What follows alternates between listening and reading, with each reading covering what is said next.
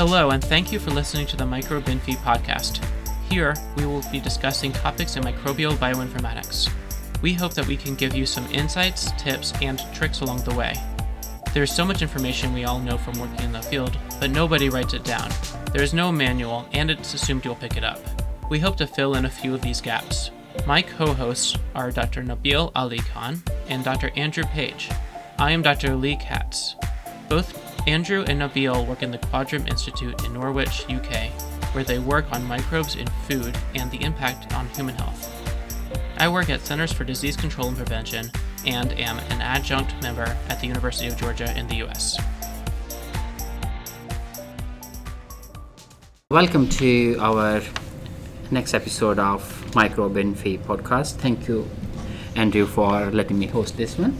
And uh, we'll start with Andrew Page uh, to introduce himself No, to let's this panel. with, let's start with who you are. okay, so I'm Yasser. I did my PhD from University of Birmingham, and uh, I moved to QIB in 2017. I started working on antibiotic susceptibility mechanisms, and uh, for last five years I have studied different antibiotics, how the bugs become resistant to those antibiotics, and uh, what are the novel mechanisms, and what are what are the existing mechanisms, and how they differ from the novel mechanisms. That's what my work is about. So I have started in last few months a science soundbite series that helps scientists to understand scientific literature. So we try to make it easier for the PhD students, po- postdocs, or other researchers, uh, the work of other scientists. And uh, in today's discussion, we will be talking about mobile genetic elements that are present in many bacteria or almost all organisms. And uh, we'll be talking to our experts that are Dr. Andrew Page, Dr. Emma Waters, and Dr. Heather Felgate. So, Andrew Page, would you like to introduce yourself? Sure, I'm Andrew Page, uh, co-host of the MicroBinFi podcast, and I'm head of informatics at the Quadram Institute in Norwich, in the UK. And I also do lots of bioinformatics stuff, and I've done a little bit of MG, mobile genetic elements stuff. Um, but really, you know, I've got the experts here in front of me who actually not only do uh, a bit of bioinformatics, but also do a lot of work in the lab. So maybe Heather, do you want to introduce yourself? Hi, so I'm Heather. I'm a postdoc in Mark Webber's group looking at staphylococci in general, carriage, and also isolates that are um, in, implicated in infection in neonatal babies. So, yeah, I've been working here for quite a few years, but I've got a long history with staphylococci and microbiology in general. Thank you. So my name is Dr. Emma Waters. Um, previously, I finished my PhD in 2017, and that was in chemistry. So there's a lot of biology terms that I struggle with every now and again. But since then, I've done a postdoc in the School of Chemistry at UVA, and then a couple of postdocs in the School of Medicine, and now I'm a postdoc in German Languages group at the Quadram Institute. I focus on genome rearrangements in pretty much any bacteria, but mostly I like Salmonella, definitely Typhi, and I do have a bit of bioinformatics slash lab all-round experience. Almost all of us have uh, commensal staphylococci or some species of uh, staphylococcus. Do you know what is Salmonella enterica serovar typhi is? It's a gram-negative uh, bacteria that causes typhoid fever. You might heard of that typhoid fever, and uh, it is quite common in uh, developing countries where sanitation and uh, the sanitary conditions are not that good and uh, water is contaminated. So, Dr. Andrew Page worked with a group of scientists from Pakistan in 2018 and they found out extremely drug resistant typhoid. So, what is extremely drug resistant typhoid? I can explain that first before going on to that. So, usually we treat Salmonella typhi or the typhoid fever with three common antibiotics that are chloramphenicol, amoxicillin, and uh. And if the typhi, Salmonella typhi, become resistant to these three antibiotics, that is called XDR, sorry, MDR typhi, multi-drug resistant typhi. And then the second line of drugs, you, if you want to say that, that is uh, chlorophenocolone, fluoroquinolones that like ciprofloxacin and uh, ceftriaxone that is uh, cephalosporins. So if it becomes resistant to that one as well, then it's called XDR. Then there are only one or two drugs left for other treatment options.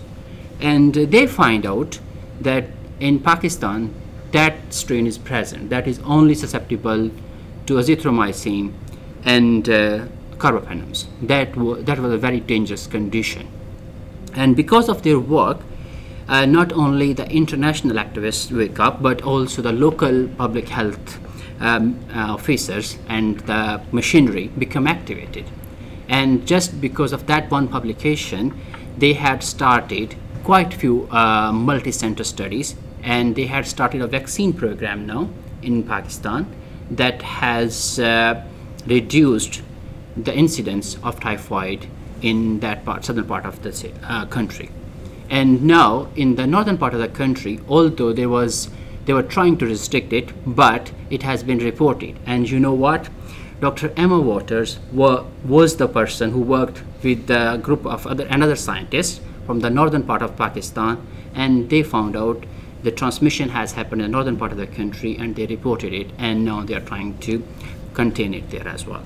So we'll ask some questions to these two experts about how they identified XDR typhi on the first place uh, in Pakistan. Would you like to tell us the story a little bit about that? How did you find that? Yeah, so we got uh, samples that were taken from outbreaks within Pakistan, and obviously typhi is a human pathogen and it kills what 100,000 people a year. Is that it, Emma? So very very bad, and it's usually the people who are least able to access healthcare are the ones impacted, and it's the goes by a fecal oral route, if you know what that is, and so what we did was we got a, a load of samples from the area which were not XDR and a load of samples which were. So, you know, you could tell from growing them up in plates and uh, seeing it, the antibiotic resistance. And then we used bioinformatics and it meant having to write bioinformatics tools to pull out, you know, what is similar, what is different. And out of that, we found actually there was a a plasmid basically, or we found evidence of uh, a plasmid broken into three pieces, and it was like, yeah, grand, bingo, there you go, we've got a plasmid. It's introduced all of these extra AMR genes on top of uh, an already um, quite drug resistant strain of typhi, and that's not very good. And then we could trace it back by looking in the public archives and see that it came from an E. coli strain in cattle, which is picked up by CDC, kind of global surveillance. And that's kind of a nice little story. You know, you, you see it in one totally different species and it moves into a different one. And yeah, and that's kind of where we stopped. Uh, that was used as evidence for the WHO to roll out a, uh, a vaccination program. And so that, you know, that kicked off all the machinery, as you said, uh. And that's very interesting. So uh, that work that you did, uh, was it solely based on sequencing, or was it based on some phenotypic uh, observations that they found in the bacteria? Uh, it was a combination of two, so it's the phenotyping data plus the uh, uh, genome sequences. So Oh, we, okay. we knew uh, what they were. All right. You found out that uh, there are uh, some genes that are present there in the identified as they are salmonella genes, and then you found some additional genes to that. So we can say that there are some core genomes of salmonella there present there, and then there are some accessory genes that came in. Yeah, so uh, the original strain was H58, which is like uh, the original haplotyping scheme that they had for typhi, and that that's been causing havoc around the world. You know, that's most of the uh, multi-drug resistant cases of typhi, and obviously that caused a lot of deaths. So it's the one that everyone really looks out for. And then that acquired an extra plasmid, and you know, plasmids move in and out. And in this case, a some of the drug resistance genes had integrated into the chromosome, so that's Mhm. really bad. You know, if they're on a plasmid, they can move out and you know be kicked out. But when they then get integrated, they're very difficult to get then get rid of. And then it got an extra plasmid on top of that with extra genes on top of that. And in some cases, they're duplicate gene AMR genes, so you got you know twice as bad. So not good all around, and obviously this has happened because we overuse antibiotics and we need Mm. proper antibiotic stewardship. Okay, that, that's point out very good point basically. So Emma, would you like to tell us the story that how did you get involved into that, uh, finding the XDR typhi in Pakistan, and uh, how did you manage to do that? So we were contacted by a hospital in the north of the country, and originally the outbreak was in the south. So they were aware of what was happening, and then they realised in this one hospital in Lahore that they were starting to get more and more cases which weren't treatable with their normal antibiotic choice. Okay. So they started to pick up an idea of what might be happening.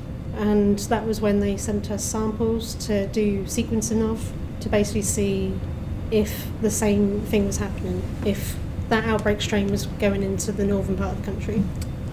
Then, uh, did you find any difference in the sequence of uh, the organism that is found in the southern part of the country and in the northern part of the country, or was it same? So I think on this case it was the same. So it was the same sort of introduction into the system. But correct me, Andrew, if I'm wrong. it was the same introduction, but on another occasion in a different publication, we actually have seen that this um, region has been introduced in different ways. So it's, Okay. it's like the same resistance has been introduced in different ways. So, as we are talking about mobile genetic elements, uh, Heather, would you like to introduce us what kind of mobile genetic elements are there in, in bacteria? There's a lot. There's a lot of different mobile genetic elements, and some can jump between different species. Some only like staying in one type of species. It's all quite complicated, and well, that's why we have a job to, I suppose, look for them. in regards to staphylococci, it's very different to what Emma and you guys work on with gram-negative salmonella and stuff. So Huh, we just kind of okay. have to keep looking, keep searching, and work out which ones are jumping from where to here to there. So, like there are phages and there are transposons and there are plasmids, but there are different kind of plasmids in gram positive and gram negative. Okay, that that makes sense. So, uh, how do we identify? Like there is a one way of sequencing it, and then we can find there is a mobile genetic element. But is there any other way of finding it, like through any phenotype mechanism or uh, through like uh, any antibiotic susceptibility mechanism or uh, we can identify that okay there is a plasmid there or usually it's easy just to do sequencing Yeah. Uh, so I think they go hand in hand, really. You have to do some sequencing and then you have to phen- and check them phenotypically. Quite often, I found with staphylococci, there it just takes them a while to wake up. Some days, like they haven't had a coffee, so you know their genome might say they've got quack, so they might be resistant to certain set of antibiotics. But when you test them, they're not, and it's like you can grow them in different ways to turn those genes on and off. So, but you also have to look at the percentage of that gene. Is it a full gene that's there that's on the plasmid, or has it, you know, suddenly got like been truncated or snapped in half? And so you've got to keep searching and keep like practice how they look like on a plate and how they grow like in antibiotics, and also marry that up with their genotype. Because quite often I found as well that there might be genes that we don't know yet, and they've got similar antibiotic resistances, but they don't have those genes. So you work with a lot of uh, genomes from hospitals, and I hear that that's really, really bad for antibiotic resistance. And so Hospitals. hospitals in general, you know, Yeah. like they hand out drugs like candy. And uh, of the samples that you know are antibiotic resistant, how many can you kind of link back? What percentage can you link back to a genotype? Staphylococci, it's really difficult. Like, I've been working on staphylococci for for like four or five years or something now. They're going to kill me. Um, there are genes that are just unknown. So I reckon about eighty percent of genes, like when I see genes, actually then relate to a phenotype as well. But quite as again, quite often they might have the gene and not be resistant as well. So there is there is quite a big disparity between whether they carry that gene and whether they're resistant or not. Um, it's just a case of yeah, there's certain certain tests you can do to check that the genes get put on. So like MECA, they like being grown at 36, not 37. you know, Oh, like, okay. they- Really? with a little bit of salt in there as well, and then then they become more resistant. So there's certain things you can do to ch- test it a bit more. there are some reports of AMR genes present in some kind of microbiome sequencing or uh, some other uh, organisms, just whole genome sequencing. But when we phenotypically check it, uh, it doesn't show any signs of uh, resistance to that antibiotic. So that's very interesting. Uh, because those genes are there, but they're not active. They, maybe the promoter is missing, or there is some silencing small RNA is being produced, and that's not letting them express it. So, uh, towards uh, your other point, I just reminded one uh, that like, do they need specific conditions? Sometimes, as you mentioned, they like it salt or something. Yeah, I don't know why. Just one of those things. I just read somewhere. Oh, okay, okay. and certain antibiotics, you've got to have the addition of extra metallo like elements. So, daptomycin is often given to staph infections, um, especially like skin infections and stuff. But testing it in the lab, if you were to test daptomycin resistant salmonella compared to staphylococci, you've got to add calcium and certain extra things to make sure that the gene, the proteins that they they make are have got enough, you know, oomph and have enough things to make the actual protein work. How do you know what you are growing in the lab is actually what's causing the person to be sick? So I look at a lot of carriage, so they're not always associated with disease. Ones that are associated with disease are usually taken from blood cultures. So they're usually quite unwell. You, your blood should be fairly sterile. you What, should there's no microbiome inside us, uh, like in our blood and our brain. So microbiome is very different. I, you, it's hard to define. Like if someone's sick in their microbiome, in their and it's to do with their microbiome, like which one's causing it, which one's not. But from blood cultures and usual sterile sites like CSFs and cerebral spinal fluid, they should be pretty pretty sterile. So if you've got stuff growing Yeah. out of there, that person's not having a great time. Lovely. Uh, so, do you think that these conditionally expression of the genes it could be related to their pathogenesis or uh, could be related to their particular survival or is related to AMR? Yeah, it could well be. So some some staff have genes to make them well, we think that let them survive in the gut a bit more, but they have to have high amounts of metal. So they have metal metal scavenging Mhm. proteins like siderophores and zincophores and stuff like that. So that makes sense that you know some proteins to confer resistance need extra metals and stuff. So they will have those genes to help make the proteins work. Thank you. But-.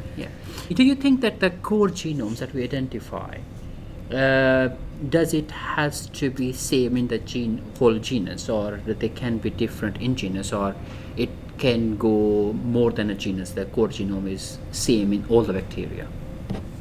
if you take any random bacteria like gram positive, gram negative, and you throw them into a pan genome, you'll Mhm. get probably 150 genes in common because bacteria are, are defined by something that a common ancestor billions of years ago, but they are do have some kind of shared mechanisms that make them just function. And you know, even if you take E. coli and Salmonella, they're separate by what 100, 200 million years, and still they have about 2,000 genes, like core genes that are in common. Like it's very, very high, and that's why you can get transfers between a lot of the uh, gram positive, gram negatives because they are so similar.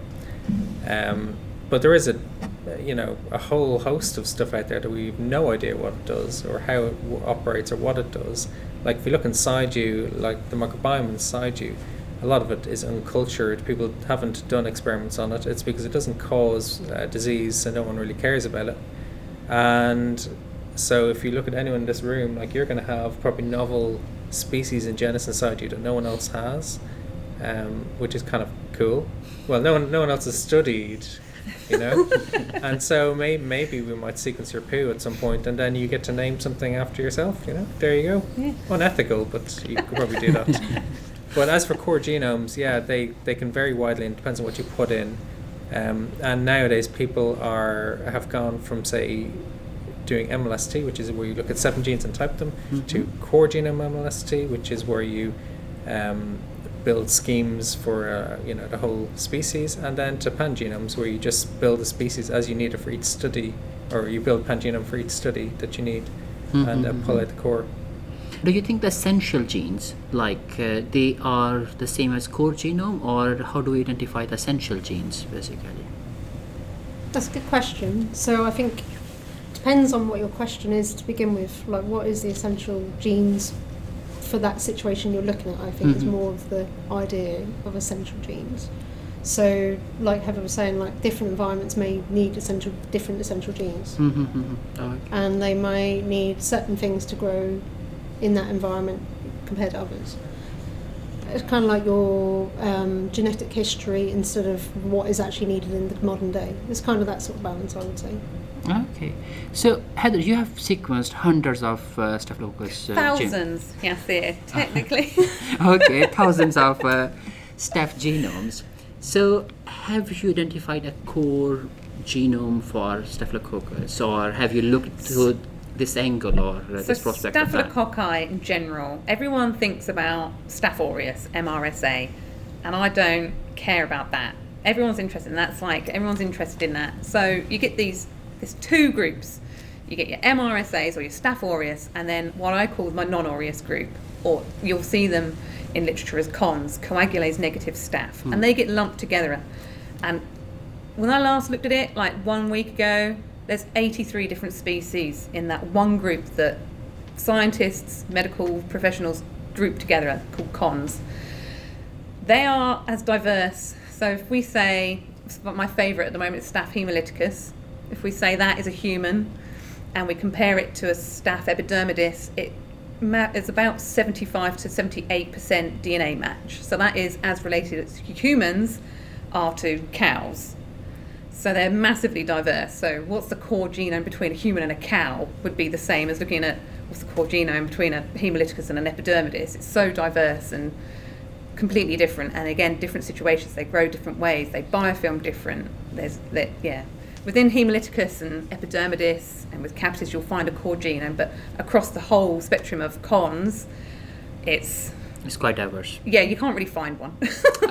but then uh, with MRSA, like, don't people just really look at two? You know, it's MRSA Yeah. 15 and USA 300. 300, yeah. But that's because in hospitals, no one cares about anything else. So yes, it's, it's because even they're the ones that than cause have caused outbreaks, and there are others that cause outbreaks and disease, but because they're everywhere, quite often they're like, oh, maybe it was just fell in from you know you're from taking a blood culture, maybe just got stuck on the needle, Mhm. and then so there's a lot of discrepancies and, and a lot of troubles of actually identifying an infection and not with staphylococci because they are everywhere.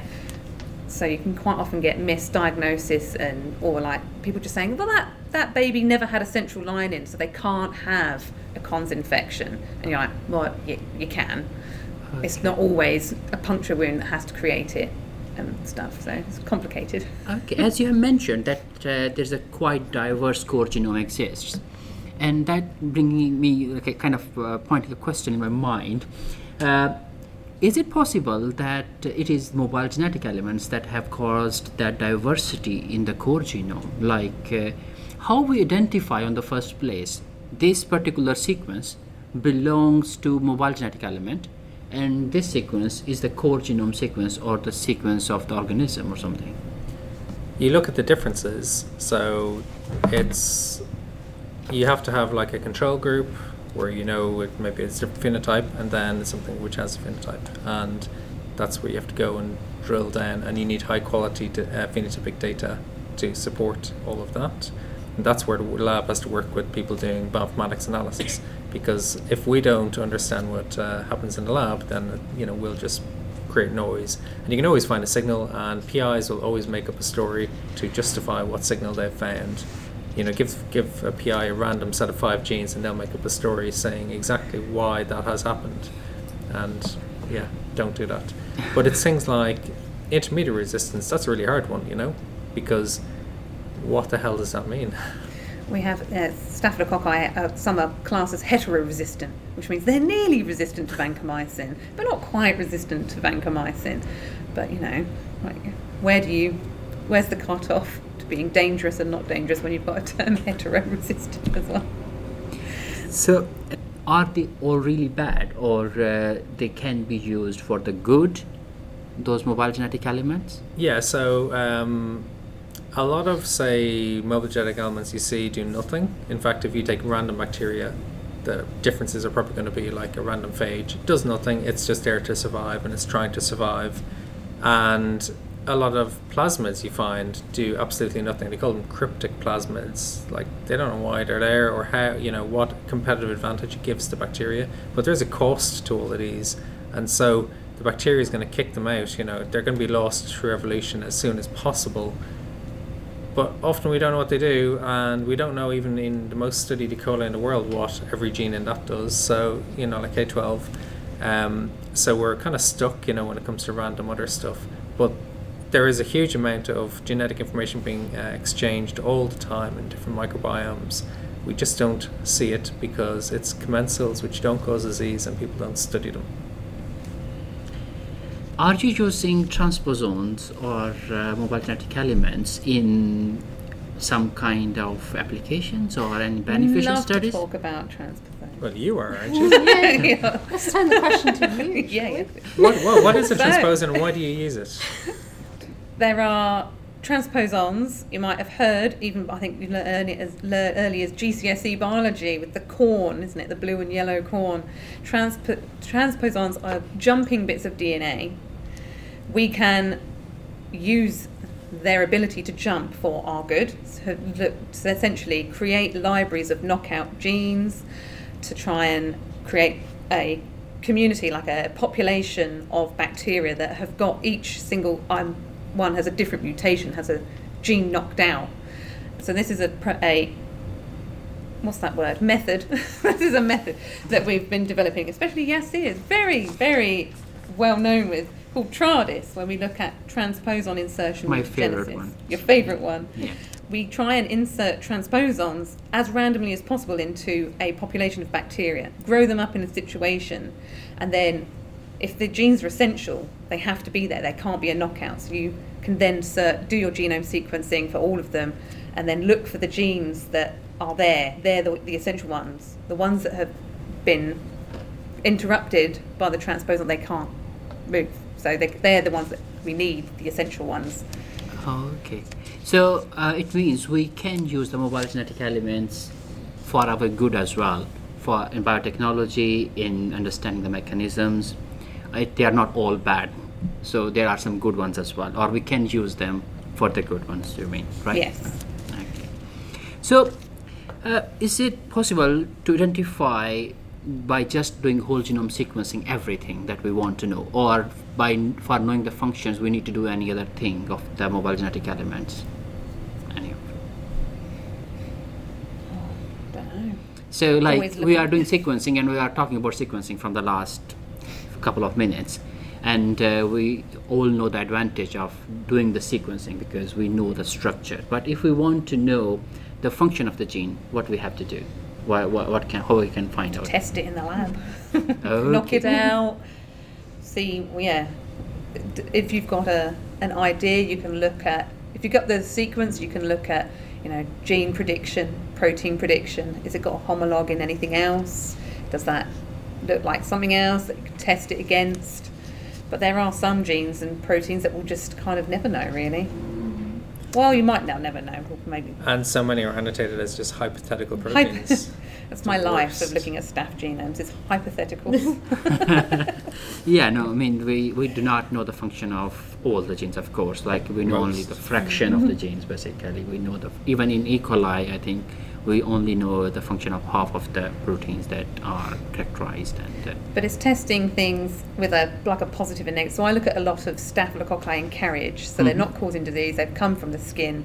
But comparing the carriage ones, the, the ones that we actually need on our skin, and comparing them to the ones that cause disease, it's looking at those genes that are different between that sets that can then help look for pathogen pathogenicity and virulence factors and islands.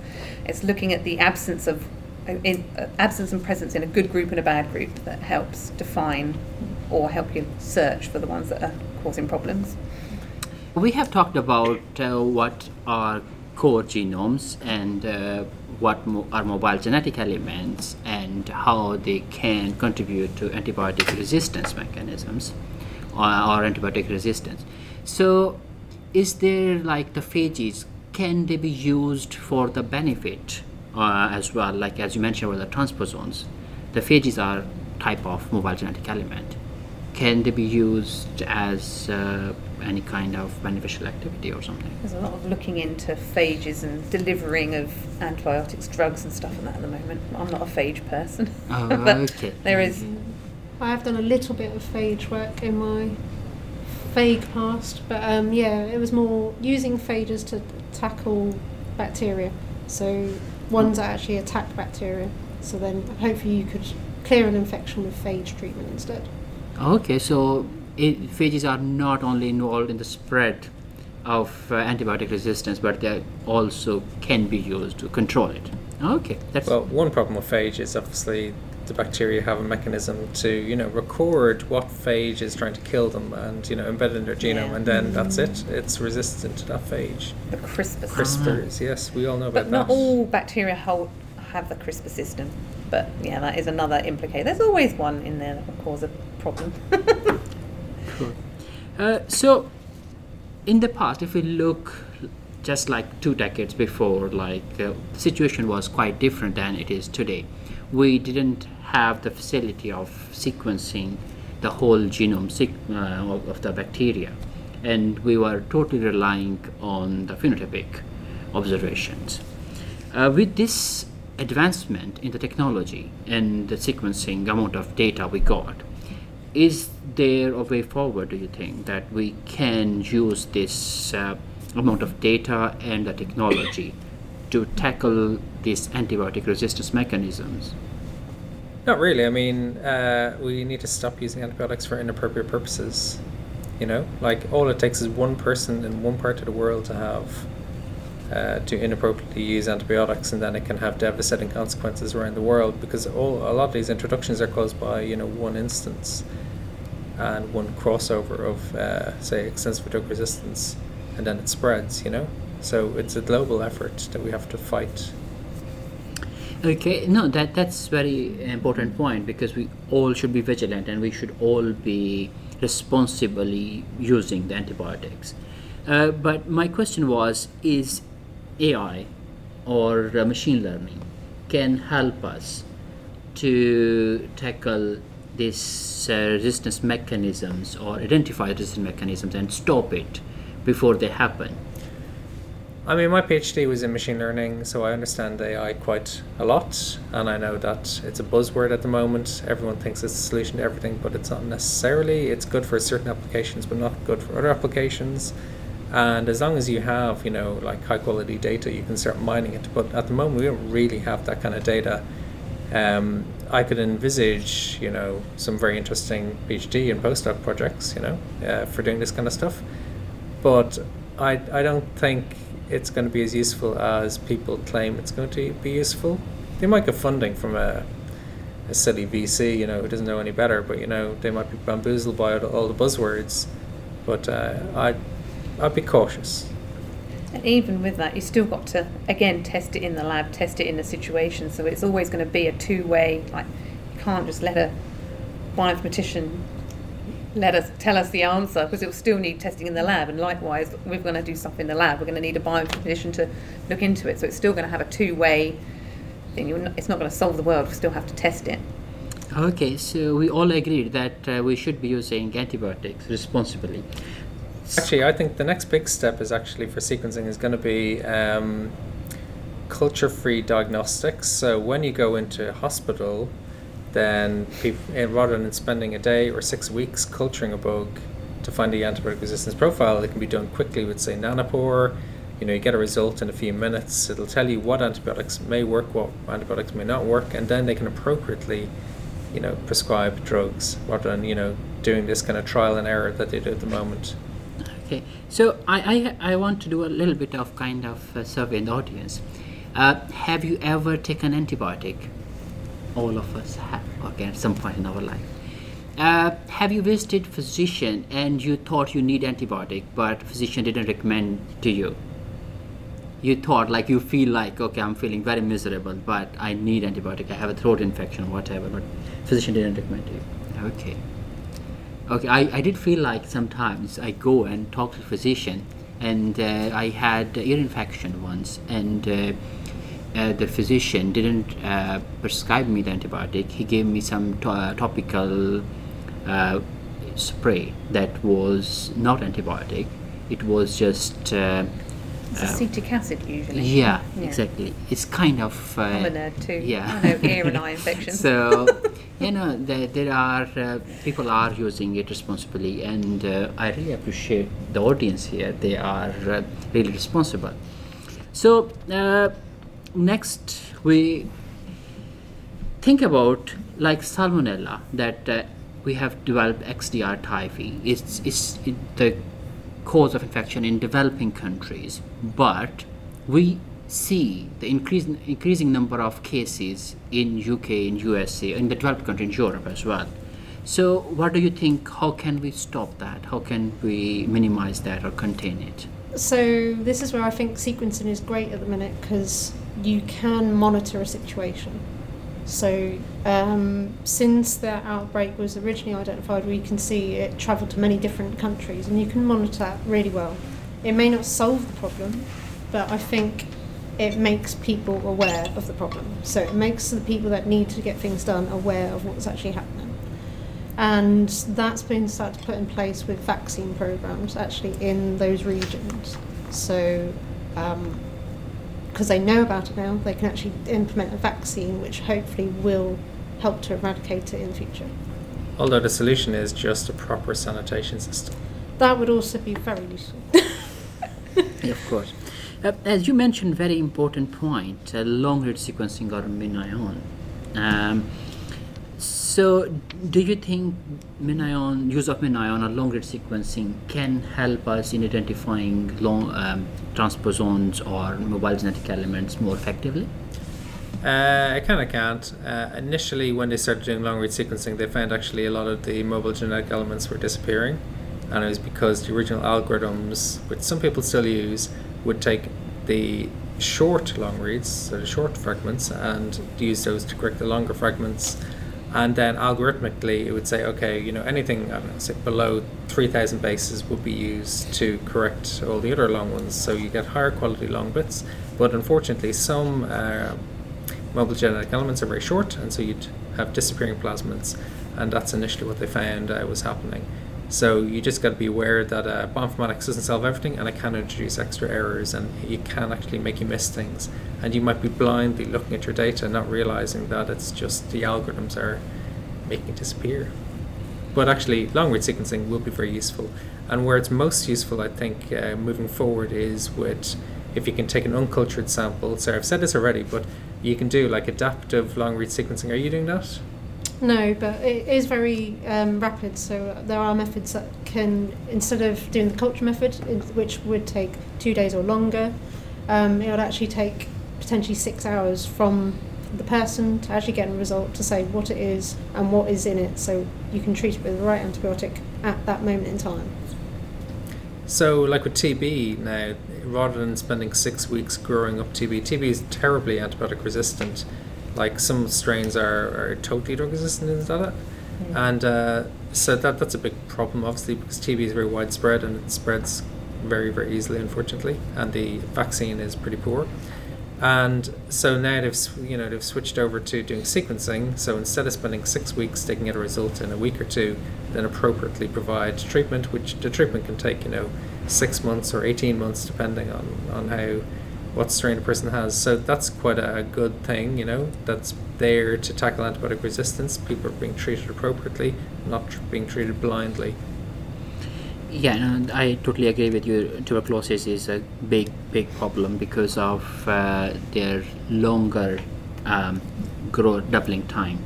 So they take ages to grow as compared to E. coli or Salmonella or Staphylococcus, and that's why when we try to test antimicrobial susceptibility on TB, it takes six weeks or something like that. Yeah, the And, normal growth time for that is about three weeks. So if you, I think if you don't grow it in the right conditions and it doesn't grow on that certain time, then Yeah. you've lost you've you've lost all that time already, and you have to start growing it again, Yeah, and then you could miss it again. So that could be a continuous cycle, which could be solved really easily with sequencing.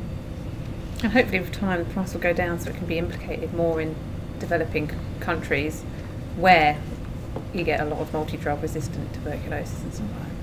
Because I know where I worked in Uganda for a short period of time, and there was a TB clinic there, and there was you there- I had the one computer of the village, so you know where they've got a lot of multi-drug resistant tuberculosis there, there was no means to do testing and yeah, there's some, a lot of implications in developing countries sometimes, especially with antibiotics not being what they are. And so I think WHO guidelines at that time was 50% of antibiotics were actually what they said they were. So it is a global, when we're thinking about AMR and resistance, it is a global thing. We need everyone to be on board, everyone treating everything Yeah. similarly, which is hard. The pandemic has been very good actually for uh, low middle income countries Yeah. because now sequencers have been spread around the world. Like uh, we sent out MinIONs and a laptop and everything to Zimbabwe to National Reference Lab Yeah. there, and so they then did their first long read sequencing because of COVID. But that means they have all the training and equipment there to then do it for. Uh, Salmonella typhimurium, for example, and typhi, which is what the original project was for. So, you know, you've got capacity that's being redirected appropriately to uh, bacteria, which is obviously better. So, mobile genetic ma- genetic elements they are bad, but they are not the only culprit for all the antibiotic resistance mechanisms. Am I right, Andrew, about that or not? Yeah.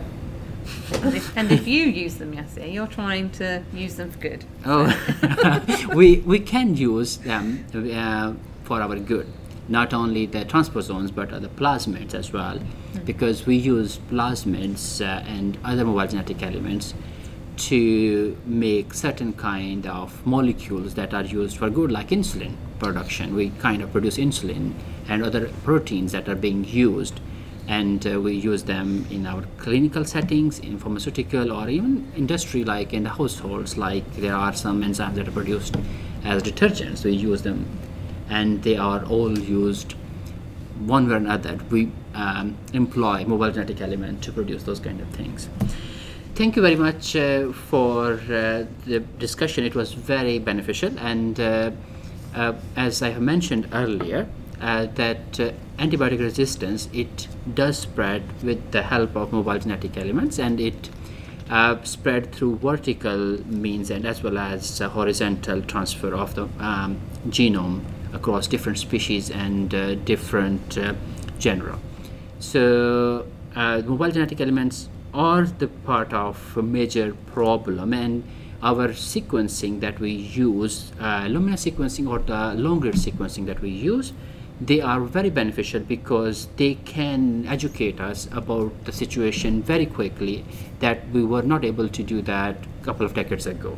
And uh, because of that, we have been able to contain and not only the antibiotic resistance mechanism, but we have also been able to manage the disease by producing certain kind of vaccines, targeted vaccines that are with the help of, of course, knowing the sequencing and the structure of the proteins and uh, genome sequencing and the mutations that are happening in the real time.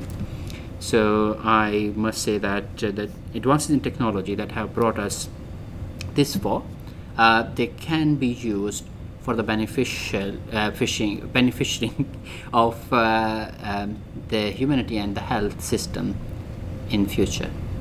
Thank you very much for your contribution. It was lovely talking to you. Thanks, Awesome. yes. Thank you very much. Thank you. Thank you so much for listening to us at home. If you like this podcast, please subscribe and rate us on iTunes, Spotify, SoundCloud, or the platform of your choice. Follow us on Twitter at MicroBinfie. And if you don't like this podcast, please don't do anything. This podcast was recorded by the Microbial Bioinformatics Group. The opinions expressed here are our own and do not necessarily reflect the views of CDC or the Quadram Institute.